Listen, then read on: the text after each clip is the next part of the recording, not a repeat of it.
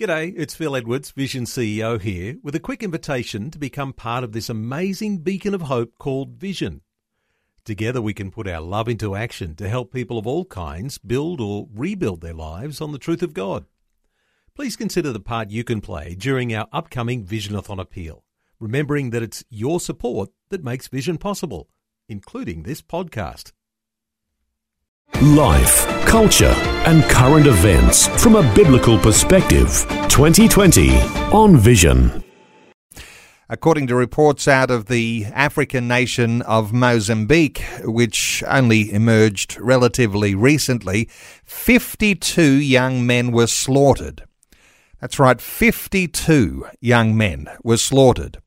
Uh, most were either shot dead or beheaded after they refused recruitment into jihadists' ranks. The massacre by Islamic insurgents happened on the 7th of April in a village in Mozambique's northernmost region of Cabo Delgado. There's a local bishop there, Luis Fernando Lisboa of Pemba, who described these young men as true martyrs of peace because they would not agree to take part in the violence. We're going to talk about these issues and others and all of the reasons why these things might even be able to happen in the first place with our special guest today, Elizabeth Kendall an international religious liberty analyst and advocate. She serves as Director of Advocacy at the Canberra based Christian Faith and Freedom, and she is an adjunct research fellow at the Arthur Jeffery Centre for the Study of Islam at Melbourne School of Theology. And uh, always such a, pre- a, pleasure to be able to welcome Elizabeth Kendall. Elizabeth, uh, special welcome back to 2020. And thanks for having me, Neil.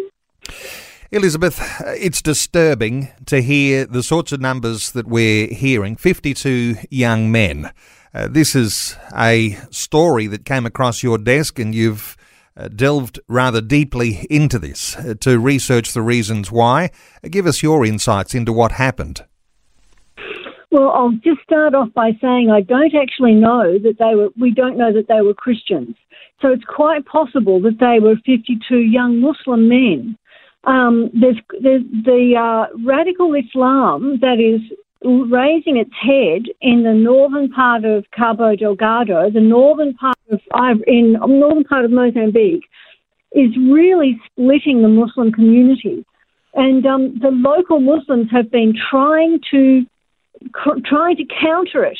Um, it's brought the Muslim community into conflict. These young Wahhabi Muslims have come into conflict with the with the more mature, uh, probably rather nominal or folk Muslims who reject the violence.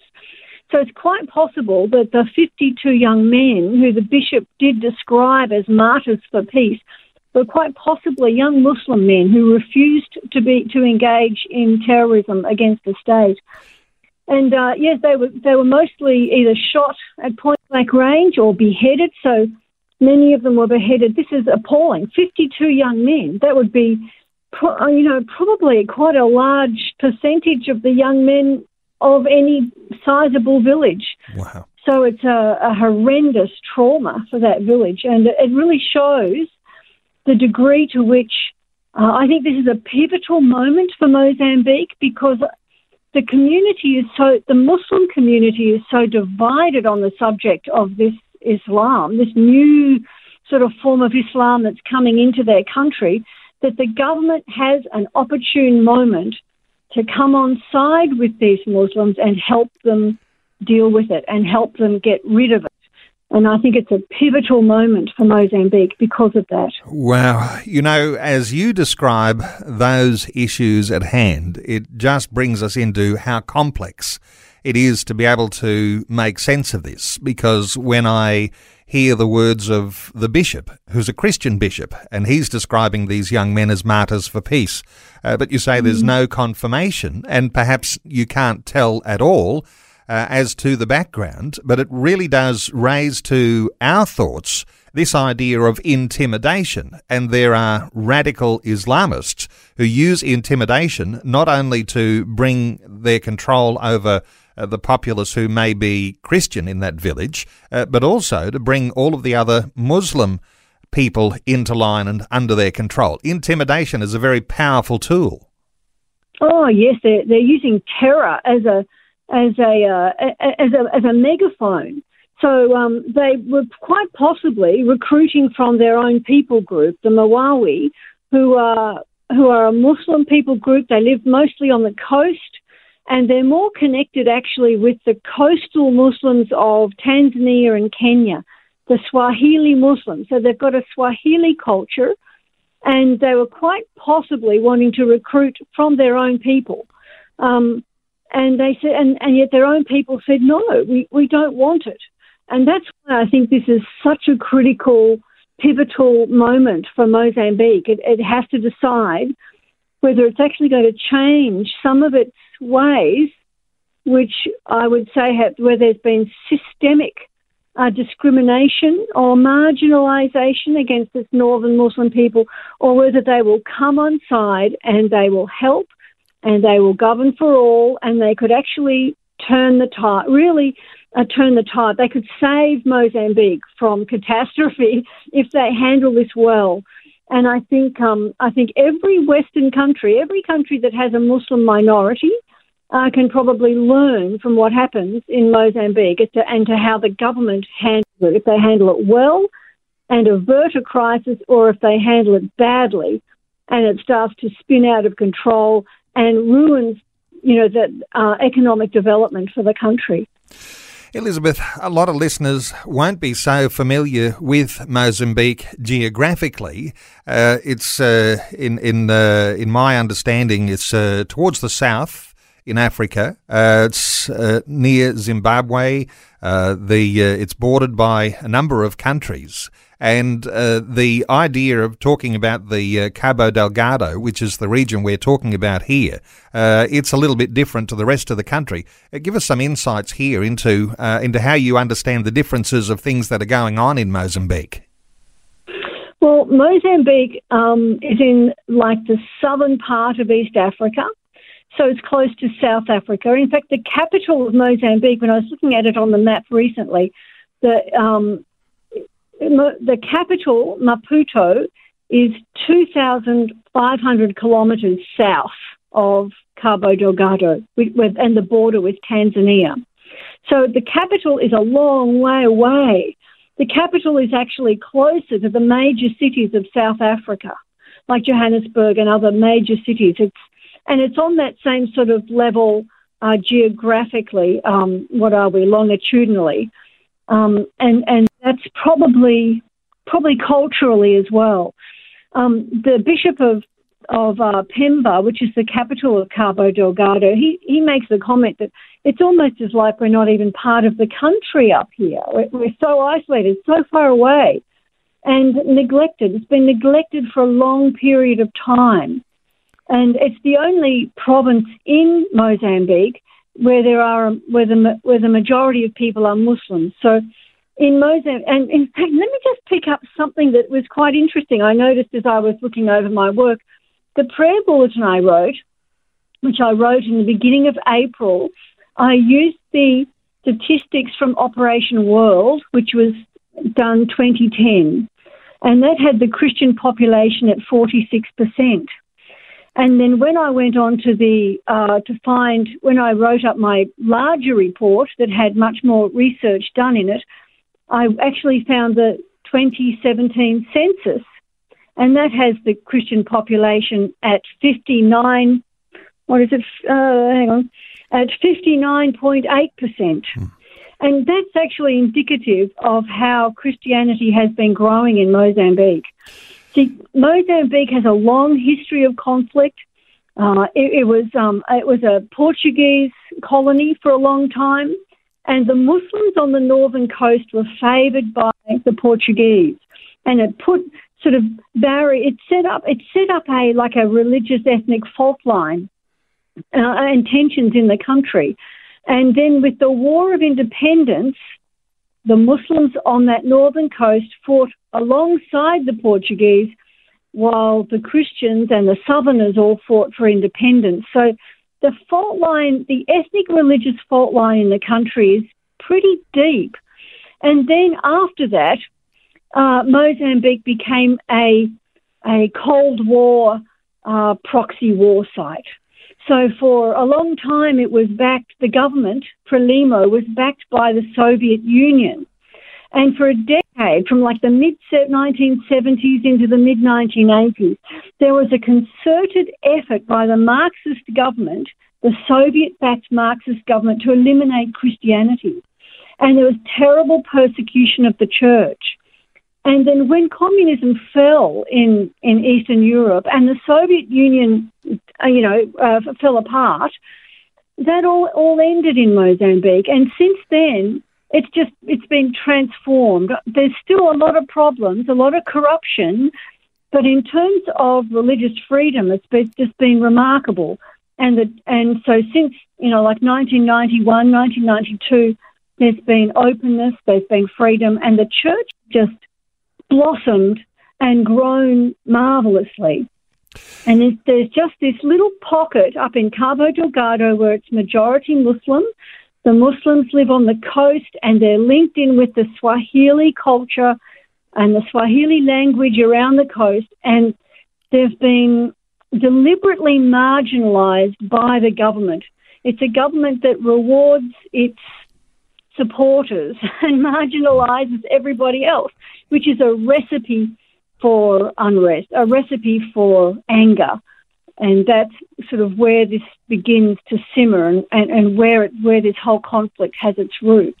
We might talk about governance in just a few moments, but great to reflect because there is that good news element of what we're talking about today when you talk about the rise of Christianity in Mozambique. And I'm just casting my own memory back to a conversation I had, must have been a year or two ago now, uh, about tens of thousands of churches. Now, that's tens of thousands of churches being planted in Mozambique. So, uh, mm-hmm. when we talk about those southern or sub Saharan African nations that have been in revival, uh, clearly uh, Mozambique has been one of those. But even while you've got the growth of Christianity, uh, you've also got, as you say, these pockets of other religious faith, and we're talking about Islam, and you've got various groups within Islam that treat their faith in a different way. And uh, from what I understand, the arrival of a particular group called the Wahhabis or Wahhabism has been partly uh, brewing in Mozambique and causing some of the uh, distress that may have led to this massacre. What are your thoughts about the, the changing religious nature in this uh, in this area we're talking about? Yes, well, the story of what's happening in Mozambique is a perfect example of what my one of my favourite strategic forecasters calls the convergence of trends. And he says it's never one thing that kicks off a conflict, it's always the convergence of trends. And one of the trends has been since about the year 2000 the arrival of Wahhabism. That's the, the, the Sunni Islam from Saudi Arabia. It's come from uh, Saudi missionaries. It's also come from the fact that local uh, local youths have been given scholarships from Saudi Arabia to study in the various, you know, Wahhabi uh, fundamentalist universities, and they've come back radicalized. And then they've started uh, having disputes with local Muslims. And this started happening from about the year 2000. And then there, it, it rose to a peak in about 2014, I gather, from uh, this uh, an analysis I read, in 2014, this religious group, uh, a Wahhabi group that had established little sort of like house mosques and little cultural centres and little madrasas everywhere to teach people the true Islam, uh, uh, as they reported it, and to tell people to stay away from all those apostates, the Muslims who were not Wahhabis. Uh, it, it, it, came to loggerheads in about 2014, and the, the Islamic clerics, the mainline Islamic clerics in northern Mozambique, uh, almost came to blows, I think, with these young Wahhabis. And they had a sharp disagreement. And from that point on, so from 2015, that's when the group starts developing uh, a militant wing. And they, they start putting together these little the militias. They start their training. and they start believing that they have to fight not just against the state, the uh, the infidel state of Mozambique, but against these uh, what well they would call them apostate uh, Muslims because they're not true Muslims as far as the Wahhabis are concerned. So this sharp division comes in society. And uh, that was about 2015. And the first terror attack happened um, in October 2017. And it was the first terror attack that Mozambique had ever experienced. And it was big. And this, it was just a band of about 30 Wahhabi jihadists, mostly locals, but with a, a few Tanzanians and Kenyans and, and Ugandans in amongst them, uh, took over this port city of Mocimboa da Praia. They took it over for the whole day back in 2017 and they terrorized everyone. They said they wanted an Islamic state and then the army came up and drove them out. But that was the beginning. And since then, they have just absolutely wreaked havoc. Uh, they've killed uh, more than 700 people, according to Doctors Without Borders and uh, Médecins Sans Frontières, and they've displaced more than 200,000. And most of the Muslims up there don't even know what's going on. One, uh, one survivor told uh, one journalist, We don't even know what these people want. We just see them killing people. And so they just wreaked terror, wreaked havoc. And then in June of last year, June 2019, Islamic State took notice and claimed responsibility for an attack. And then the group uh, declared their allegiance to Islamic State. And since then, of course, they've had the benefit of uh, more weapons, more experts, and more funding, and the terror it has become more sophisticated. Visions 2020 with Neil Johnson, a biblical perspective on life, culture, and current events. Elizabeth Kendall is our guest. We're talking about Mozambique. We're talking about the latest massacre. 52 young men slaughtered, either shot dead or beheaded, after they refused recruitment into jihadists' ranks. And we've discovered that they may or may not have been Christian. Uh, where, and I made the assumption that uh, Bishop Luis Fernando Lisboa uh, these young men as true martyrs of peace. As a Christian bishop, uh, you might assume that he is talking about young Christian men. Elizabeth Kendall, when we talk about this uh, this city, uh, Cabo Delgado, uh, there's money coming from around the world, investment in gas. Uh, but the people of the city are not experiencing the benefits of what's flowing through. And there's an environment that's being created here amongst young men uh, who are feeling as though they are uh, somehow or other uh, detached uh, from their society. Give us some insights here into what's been happening in the environment where this massacre took place.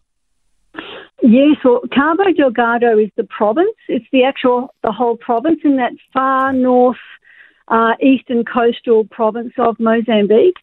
And as I was saying before, when I said it's the convergence of trends that makes for a major, uh, you know, catastrophe or a crisis, this is where the other element comes in. So we've got we've got Wahhabism simmering in the Muslim community, coming in mostly by you from youths youths who have had experience maybe sitting under the Wahhabi priest in Mombasa, Kenya, or, or maybe studying in Riyadh or something. The other trend is, is the fact that in Cabo Delgado, this far northern province of Mozambique, gas has been found. Major gas um, gas supplies. Uh, it, it, it, you know it threaten it, it promises rather to change the whole economic situation, not only for Mozambique, but for East Africa. So it'll make Mozambique one of the largest gas suppliers in the world. It'll be huge. Now, this was first discovered in 2010, and uh, gradually more and more companies have come in from around the world. Um, and the problem is, you see, as I think I mentioned before, Frelimo, which has governed Mozambique since independence, has had this tendency to reward its supporters and neglect everyone else.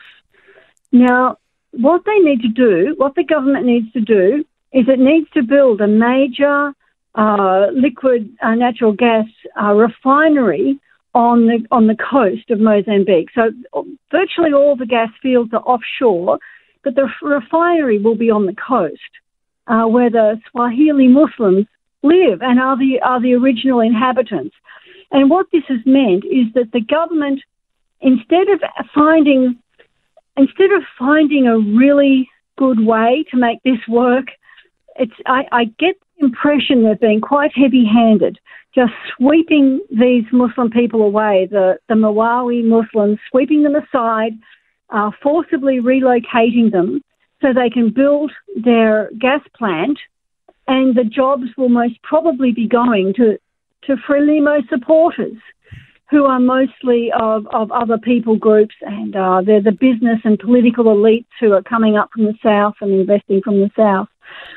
So the Muslims who live on the coast, especially those who are being driven from their land and cut off from their traditional fishing grounds, their, their traditional farming lands, their homeland, uh, often with, or generally without adequate compensation, there's a there's an anger simmering there and there's disillusionment, and you've got you've got young people, young Muslims who are in this isolated area where there's limited opportunities, limited healthcare, limited education, uh, limited everything, limited prospects, and all of a sudden they see all this development happening, and they're not in line for the jobs. The jobs are going to the to the people who support the government, and so the anger is growing in, in these communities. And so the Wahhabis, who preach a religion that, that justifies and legitimizes violence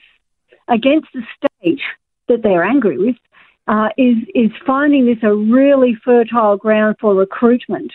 And they're recruiting these young, angry young Muslims who just feel that, that the, the local mosques are not doing anything for us.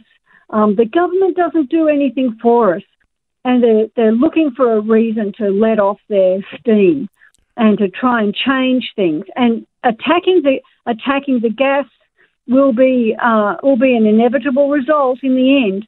But at the moment, they're just really, really angry uh, about the, the, their their marginalisation, and so the government must address this issue before it gets any bigger.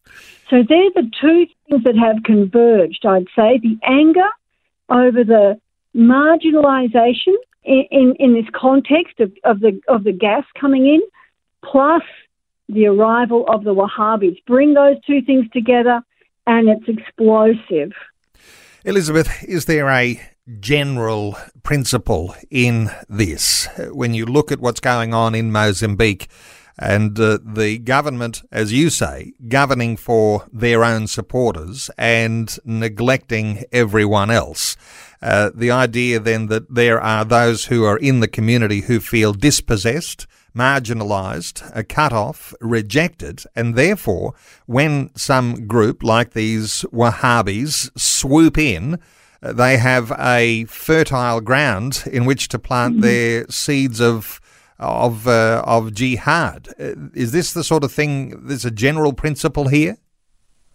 Oh, absolutely. One thing that these jihadist groups have become like gold medalists, world champions at, is exploiting grievance, exploiting other causes. So, um, and the cause might not be even remotely justified, but um, if they have a cause that they can jump on the back of, they ride on the back of it. So they they generally, generally, I find in almost every situation where there are jihadists wreaking havoc and international jihadist organizations like Al Qaeda and Islamic State coming in, they're not coming in with great promises of hope, really. They're coming in riding on the back of other causes. They're exploiting other people's uh, anger or their sadness or their disillusionment and I think what the government has to work hard to do, not just in Mozambique, but in other places, is make sure that they don't actually hand the jihadis uh, something they can work with. So um, President uh, Filipe Nyusi was re-elected in October, and in his in his uh, inauguration speech in January of this year, he promised to rule for all Mozambicans. And I think if ever there was a day that that needs to happen, it's now. He needs to reach out and show the young men of of northern Mozambique, young Muslim men, that they, especially those who might have to move, leave their lands because of uh, because of the development of the uh, LNG uh, infrastructure, that they might they can be first in line for jobs. They need to the money that comes in to Mozambique through Cabo Delgado province needs to be invested first and foremost in Cabo Delgado, in hospitals, in health care, in schooling, uh, one way that the Wahhabis have really spread themselves is through their madrasas, because so many Muslims are so poor that they will send their children to the madrasas, uh, the IS madrasas, because the madrasas offer to feed them, shelter them, and everything. The government needs to be building schools that offer high school certificate and the prospect of, of advancement. They need to not give the jihadists ground. They are making the ground fertile. And uh, I think every country can, can look at this and learn from it. And as I keep saying, today is the day that things have to change in Mozambique. Okay, lessons to learn. Let's just come quickly to this Facebook question I'm asking listeners to respond to today. And facebook.com forward slash vision radio. Is the cause of Christ something that God expects his followers to die for? Uh, well, the early running on that is 91% of listeners who've responded so far are saying yes, and 9% are saying no. Darshana says, die to self, yes, but not all are called to literally die for the sake of the gospel. For some, that is what happens, but for others, their living legacy makes an impact for the sake of the kingdom. Mm. Uh, then Kevin says, why wouldn't you? That's not to say that you have to. And uh, we're only just uh, a minute away from the news, but a quick insight here from you, Elizabeth Kendall, and uh, and then we'll we'll follow this up after the news. But what are your thoughts on the question? Oh, well, you know, I think um, I think we need to understand the degree to which the Holy Spirit gives us will give us grace to rise to the occasion when if God actually does call on us to die for for the Lord. But I think the whole issue is grace, and I always think of the Apostle Peter here. You know, he denied the Lord in order to save his skin. He was frightened. He was terrified. He could end up on a cross next to Jesus. So he denied his Lord. And he was forgiven and he was commissioned. Jesus knew how much he loved him. He knew, he knew, he knew, and he showed grace. And Peter died as a martyr for Jesus. And, and the Holy Spirit uh, gave him the grace to rise. I think we, I think we often think, oh, I could never do that. Elizabeth, I cut you off a little uh, before we went to news, and we were talking about the Facebook question I'm asking listeners to respond to today. And the, the question is the cause of Christ something that God expects his followers to die for? And listeners have been responding on that Facebook post. 91% are saying yes, 9% saying no. Luke says Christ himself died on a wooden cross. And Carolyn says, Yes, if it's God's will for our lives, and I pray God will give us everything we need at the time to be able to, to be like the disciples and all other believers who already have. There is a sense there in which, uh, you know, it's a, it's a hardcore question today. You mentioned uh, some issues around, you know, God's grace and the Apostle Peter. I wonder if you've got a few more thoughts to add. Oh yes, there have been times when uh, in the work I've I've been doing where I've come ac- across some really deeply moving uh, situations. I can remember when I was first uh, doing this work, you know, close to 20 years ago, and there was some really terrible persecution happening in Laos, little landlocked country in, in Southeast Asia, uh, bordering uh, Vietnam, inland from Vietnam. And the Lao government had uh, passed a law, it's a communist government, a one party state, to eliminate Christianity. So you could actually go to prison for believing in the Jesus religion. Uh, and, and the persecution was really terrible. They, they were going through the countryside asking people, Christians would have to sign a document renouncing their faith. And uh, people were being uh, imprisoned, pastors were being tortured. And there was, um, there was a group of, oh, I think, three pastors that were in prison for quite some time. They were in stocks, and uh, there was a lot of prayer being offered up for them. And when they were eventually released, I was really, really shocked to find that they'd they'd each fallen into really, really deep depression, almost suicidal depression, since they'd been released, because they'd been released because they'd finally, after years of being in stocks and being tortured. And this would be real old fashioned, you know, pain torture, yeah. mm. nothing, nothing soft um, in, in a Laos prison that they signed. They they caved. They finally couldn't take it anymore. You know, they probably ha- were trying were, were you know having to live day and night in stocks with broken bones, and, and a situation that for us is almost unimaginable. And after you know a couple of years, uh, practically out of their minds, they signed. When they were released, they were almost suicidally depressed for their because they'd renounced Christ. And I just I just wanted to run over and and hug them and say, remember the Lord, remember the Apostle Peter. You know, remember him. Remember what he did for less, just out of sheer fear that he might get tortured or he might be killed he renounced his Lord.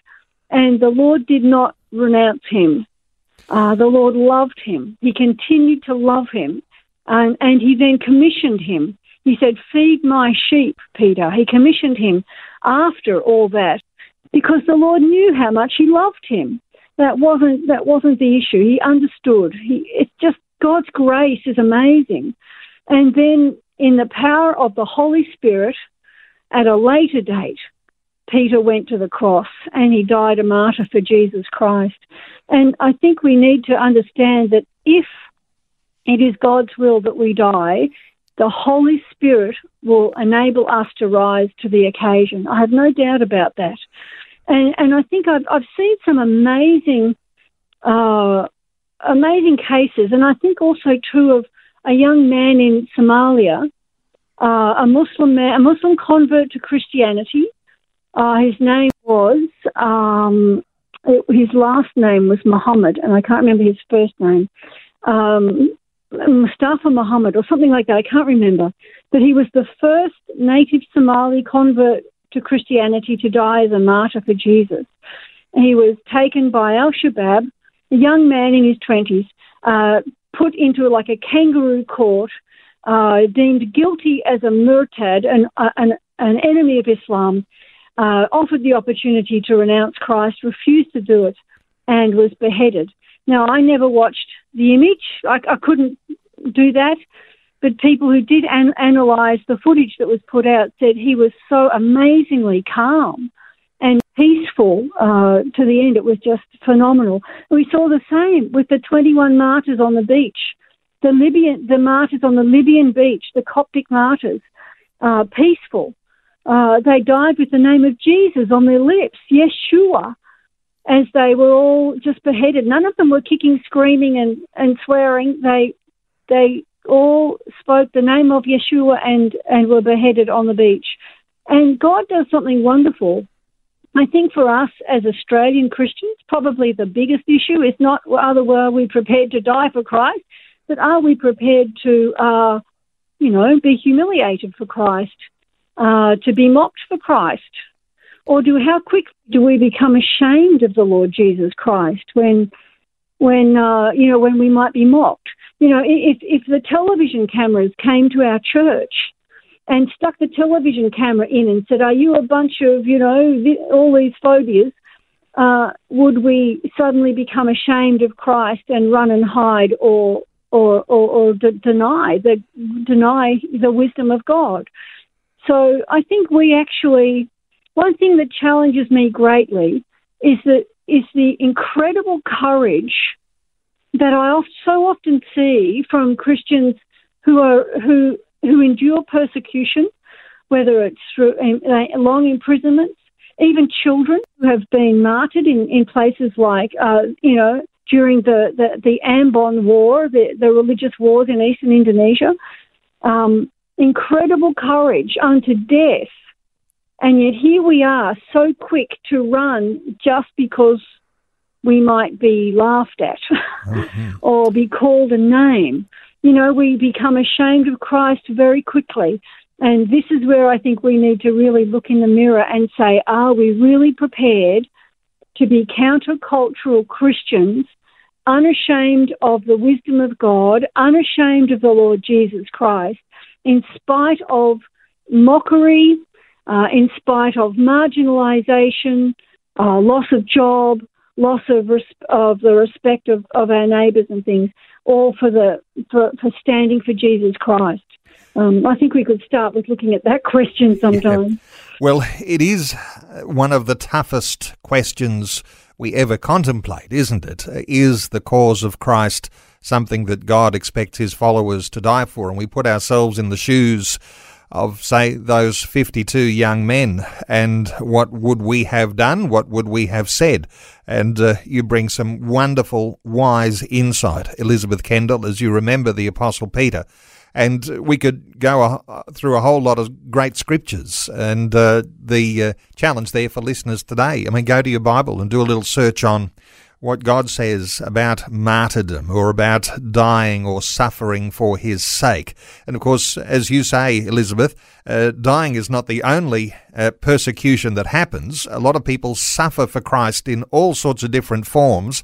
And uh, whether it's being denied a promotion at work or a whole lot of other issues that happen in a persecuted uh, society uh, where Christians are under the thumb of their oppressors. Uh, there's a lot of that happening around the world today. Yes, and I think it, I think it doesn't hurt us sometimes to really sit down quietly in our quiet times and to to really consider where we're at personally in this regard and, and to, to think about those times when an opportunity was open to us. You know, an opportunity presented itself and we quickly avoided it because we didn't want to see that person raise their eyebrow, you know, to think we're a bit weird. And yet, you know, and another one of my favourite favourite scriptures actually is from um, Jonah. I think it's chapter two of Jonah. So Jonah has decided he doesn't want to take God's uh, grace to Nineveh because the Assyrians, you know, they're the enemy and the Ninevites are so wicked and I don't want to take the gospel there. So he runs away and, and, and is, we all know the story, he's swallowed by the fish and spat out. But while he's in the belly of the fish, he repents. And in his prayer, he makes this, I think it's one of the most fantastic little statements. In the middle of his prayer, he says, uh, um, those who oh words have gone right from uh, those who those who I'm going to have to turn it up. If you say those who enough times, it'll come. So it'll. Oh, here we are now. Uh, here we are. Those who those who cling to worthless idols forfeit the grace that could be theirs. Mm. And I just sort of think those of us who cling to, you know, our own prestige uh, we don't want people to raise their eyebrows at us or think we're weird. Those who cling to all these worthless things, even our wealth and our prosperity, forfeit the grace that could be theirs. And I think about what Jonah was at risk of losing here. If he'd hung on to what he wanted to hang on to, which really he thought was his life and his dignity and everything, he would have lost the opportunity to see the Ninevites, the Assyrians, turn to worship Yahweh and repent of their sins and worship Yahweh. And I know Jonah wasn't really impressed when it did happen, but you know, he he would have lost it. And I often think that of myself, and I think I missed that opportunity. I because I clung to something worthless, and I forfeited the grace that could be mine. The opportunity maybe to see this person, uh, you know, light up and um, I, just, I just love that little verse there. And, and I think of it a lot. There are lots of verses, aren't there? I mean, just uh, out of the Beatitudes in Matthew chapter 5 Blessed mm. are those who are persecuted for righteousness' sake, for theirs is the kingdom of heaven. There's these affirmations that go along with those who suffer.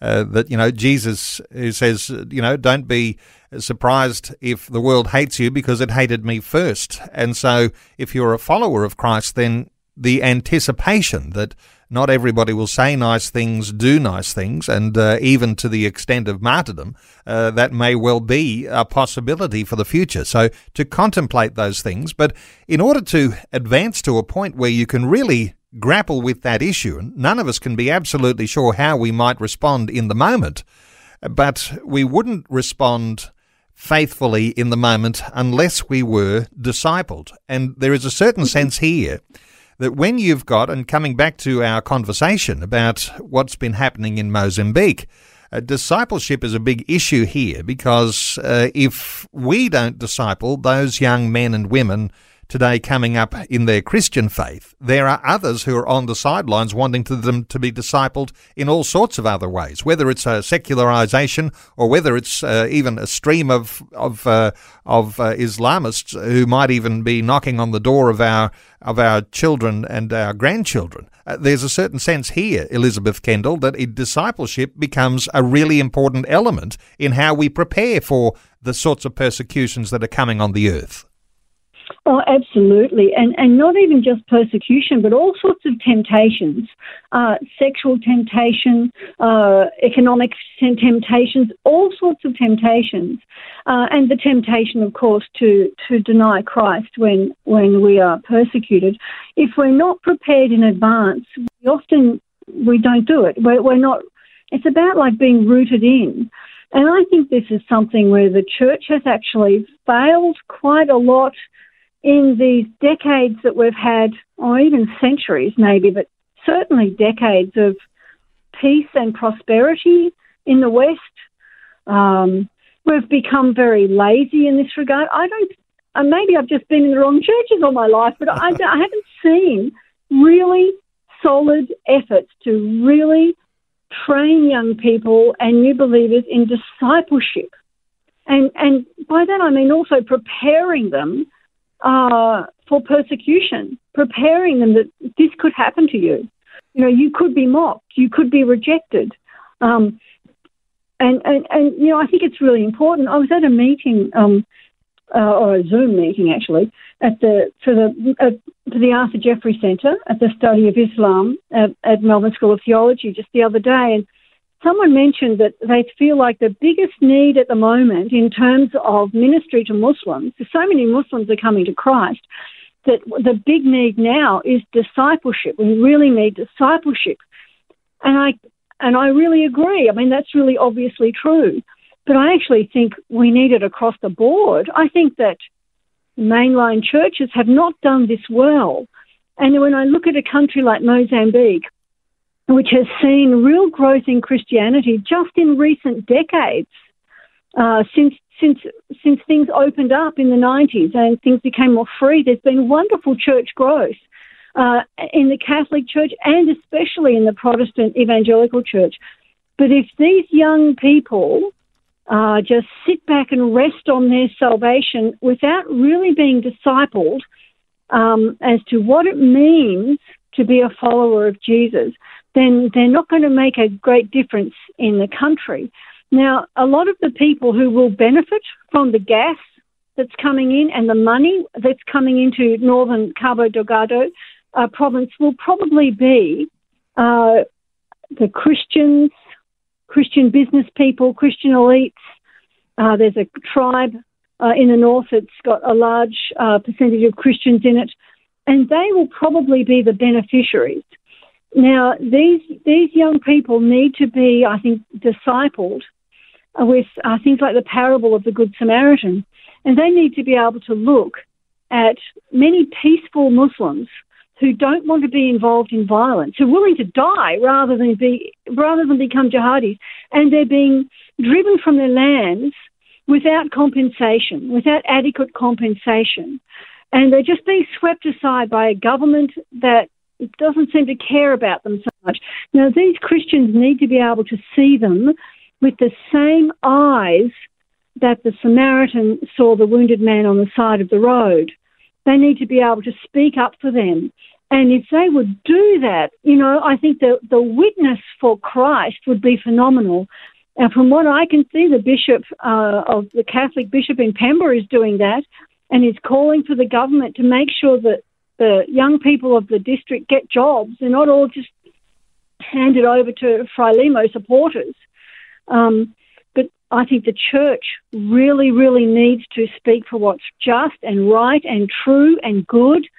And this, it starts not only with um, like the church's uh, leaders speaking out, but also with discipleship so that as people grow up through the church, they're discipled to be the sort of believers that Jesus intends us to be.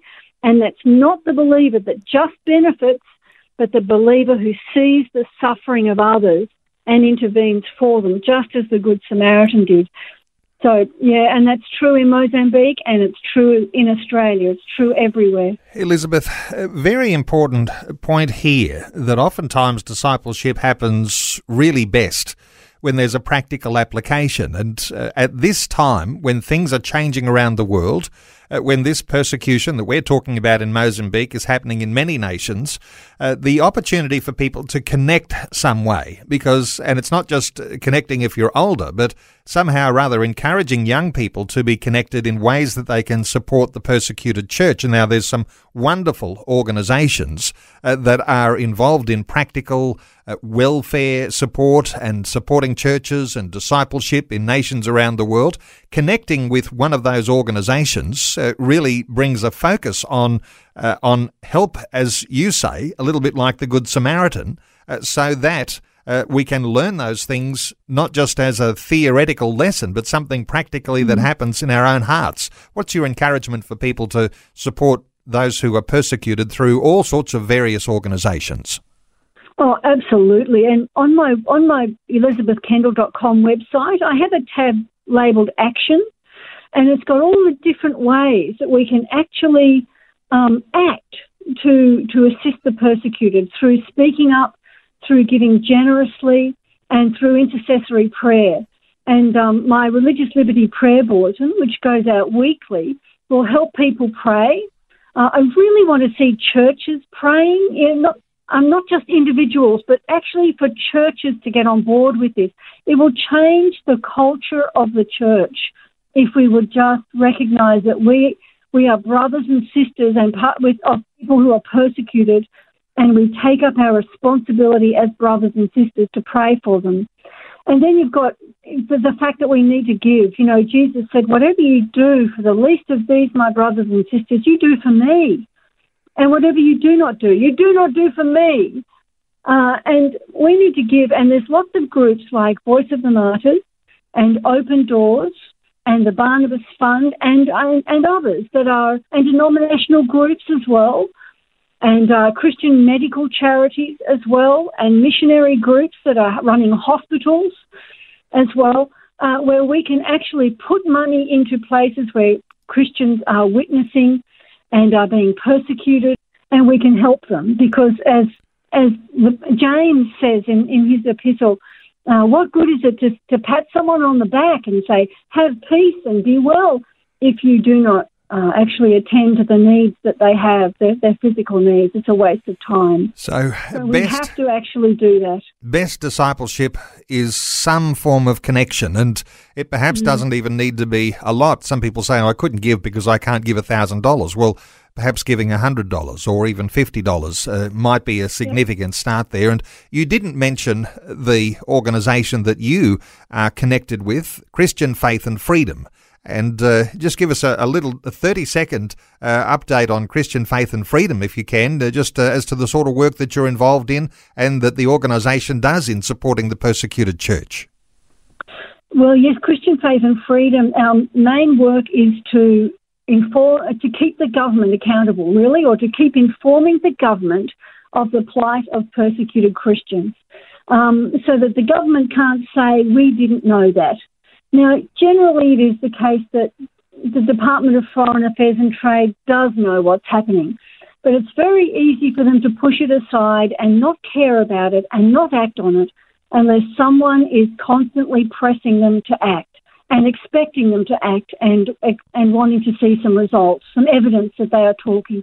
So that's what Christian Faith and Freedom does. And, and we write we write submissions, we engage face to face, we talk to people at Department of Foreign Affairs and Trade, and we witness to them in the process.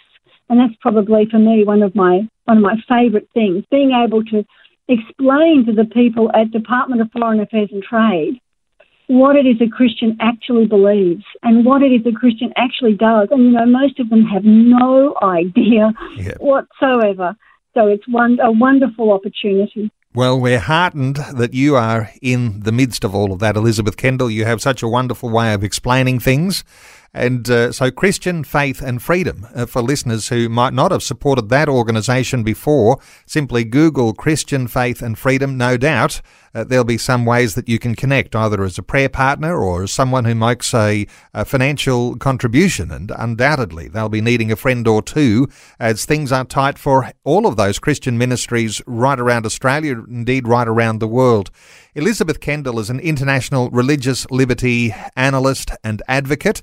Uh, the two books I uh, mention when I'm talking to Elizabeth because they're to do with the persecution of Christian believers. One is Turn Back the Battle, Isaiah speaks to Christians today. The other is After Saturday Comes Sunday. Let me point you to the website where you can connect with all of these things we're talking about today, elizabethkendall.com elizabethkendall.com.